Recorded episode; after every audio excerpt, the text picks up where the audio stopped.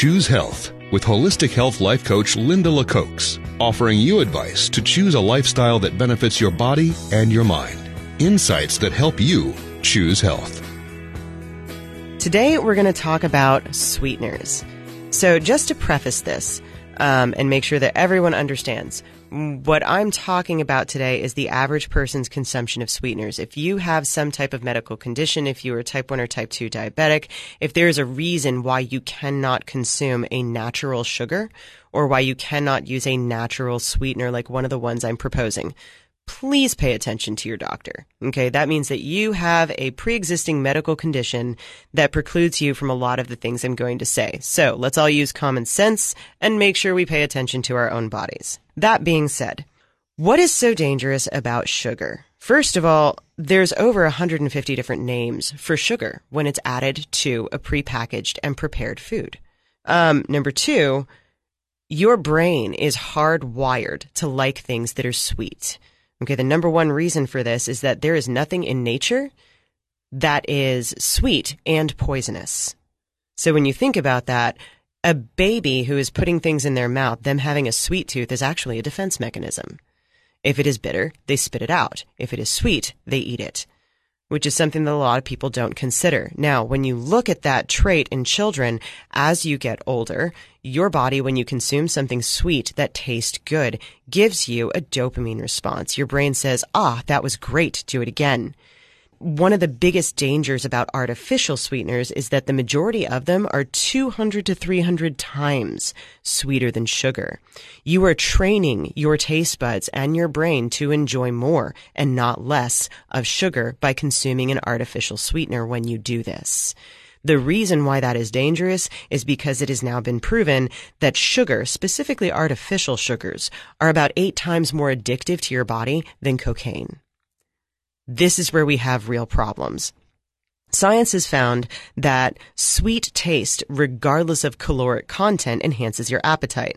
So when you're eating that jar of Nutella and you're like, oh, just one more, you do it again and you're consuming sweeteners, and it's been shown to lead to even greater weight gain than consuming actual real sugar. So what kinds of names for sugar do we have? I mean, agave syrup is one of them. It's typically touted as a natural sweetener that's safe for you. It actually is higher on the glucose index than regular sugar. Beet sugar is typically made with genetically modified beets, which comes with its whole host of other chemical additives and things like that because of the pesticides that are used on the plant. High fructose corn syrup is another one. Often it's claimed that high fructose corn syrup is no worse for you than regular sugar. That is not actually the case. Your body processes it differently because of how it's broken down in the molecular structure.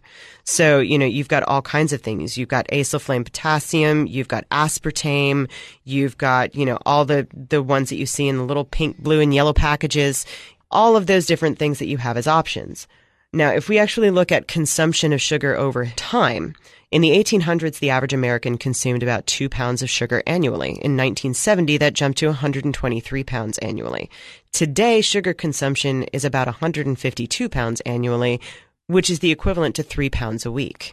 So it's no wonder that we have an obesity epidemic on our hands. And at this point, on average, about 1 in 3 children is considered overweight or obese.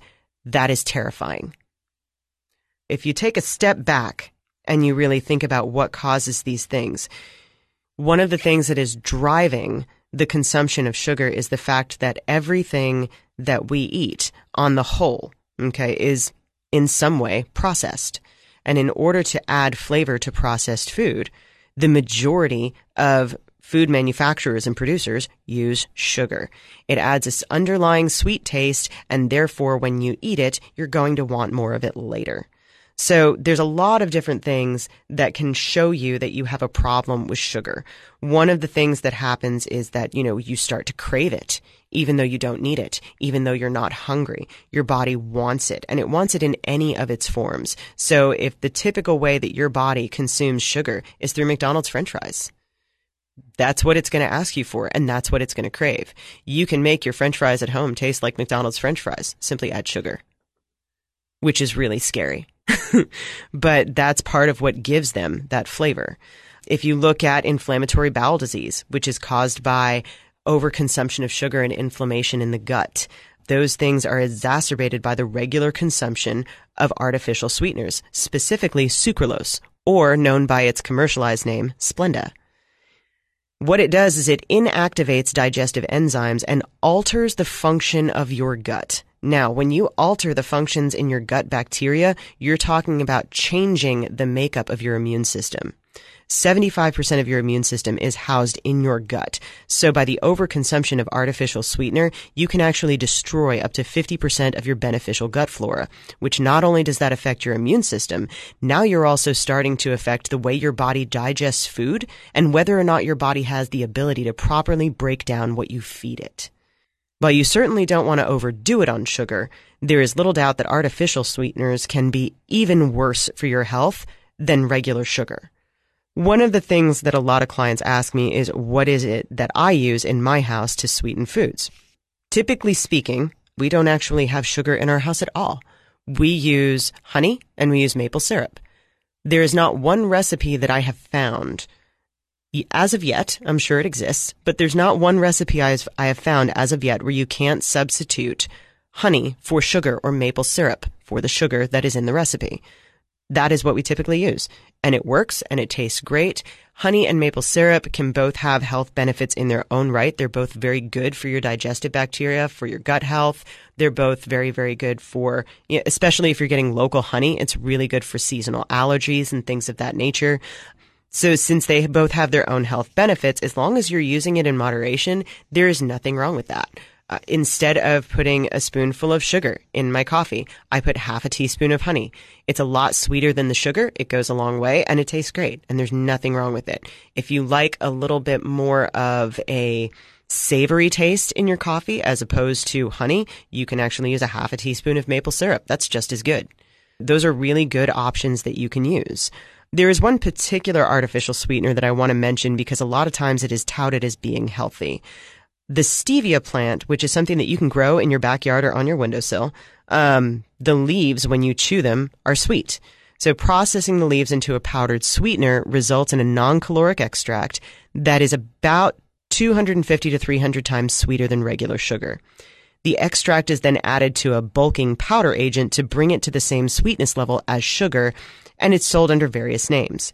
One of the examples of this, and I'm not going to go ahead and give out the name, but it's manufactured by a particular company and a global agricultural commodity business that is incredibly huge. So the extracting process that they use is patented for their stevia. To get stevia from the leaf that it originally is into the end product that you consume, the company describes the process as being similar to extracting flavor from tea leaves. Perhaps the first step is similar, but the following ones are not. Ethanol and methanol are employed to extract the sweetener from the leaves. After that, a bulking agent is added and some sugar alcohols that are synthetically manufactured in a lab. The sugar alcohols that they add to it and the bulking agent start out as genetically modified corn, which goes through a process called hydrolysis, which turns it into a starch. Then it's treated with yeast to ferment it, and you end up with the end result. This packaging markets and promises that it is nature's free calorie sweetener, but 99% of the sweetener is actually a genetically modified bulking agent. We're going to talk about genetically modified foods later on in the series of this podcast. But as of right now, if genetically modified foods is something you're trying to avoid, be sure you're using real sugars. And by real sugars, honey, maple syrup, raw sugar, cane sugar, brown sugar, things that are organic is what you want to go for. Completely natural stevia has a very plant-like aftertaste that is typically considered unpleasant, and one of the reasons for all of this processing is that taste is removed by the chemicals and the additives that are then put into it. Also consider, why are you using a sugar substitute in the first place? There is nothing wrong with a moderate amount of sweets that contain unprocessed raw sugar, honey, or maple syrup.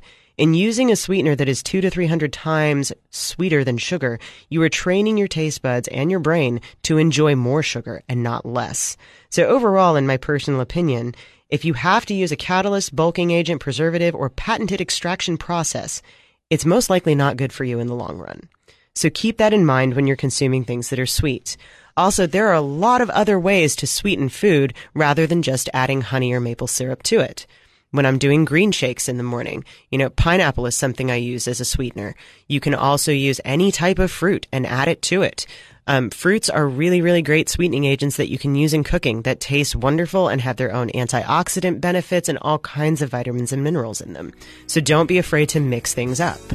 Well, that is all that we have for you today. I really hope that you got some really good advice out of this, and I hope to see you for our next podcast where we dive into the wonderful realm of artificial colors.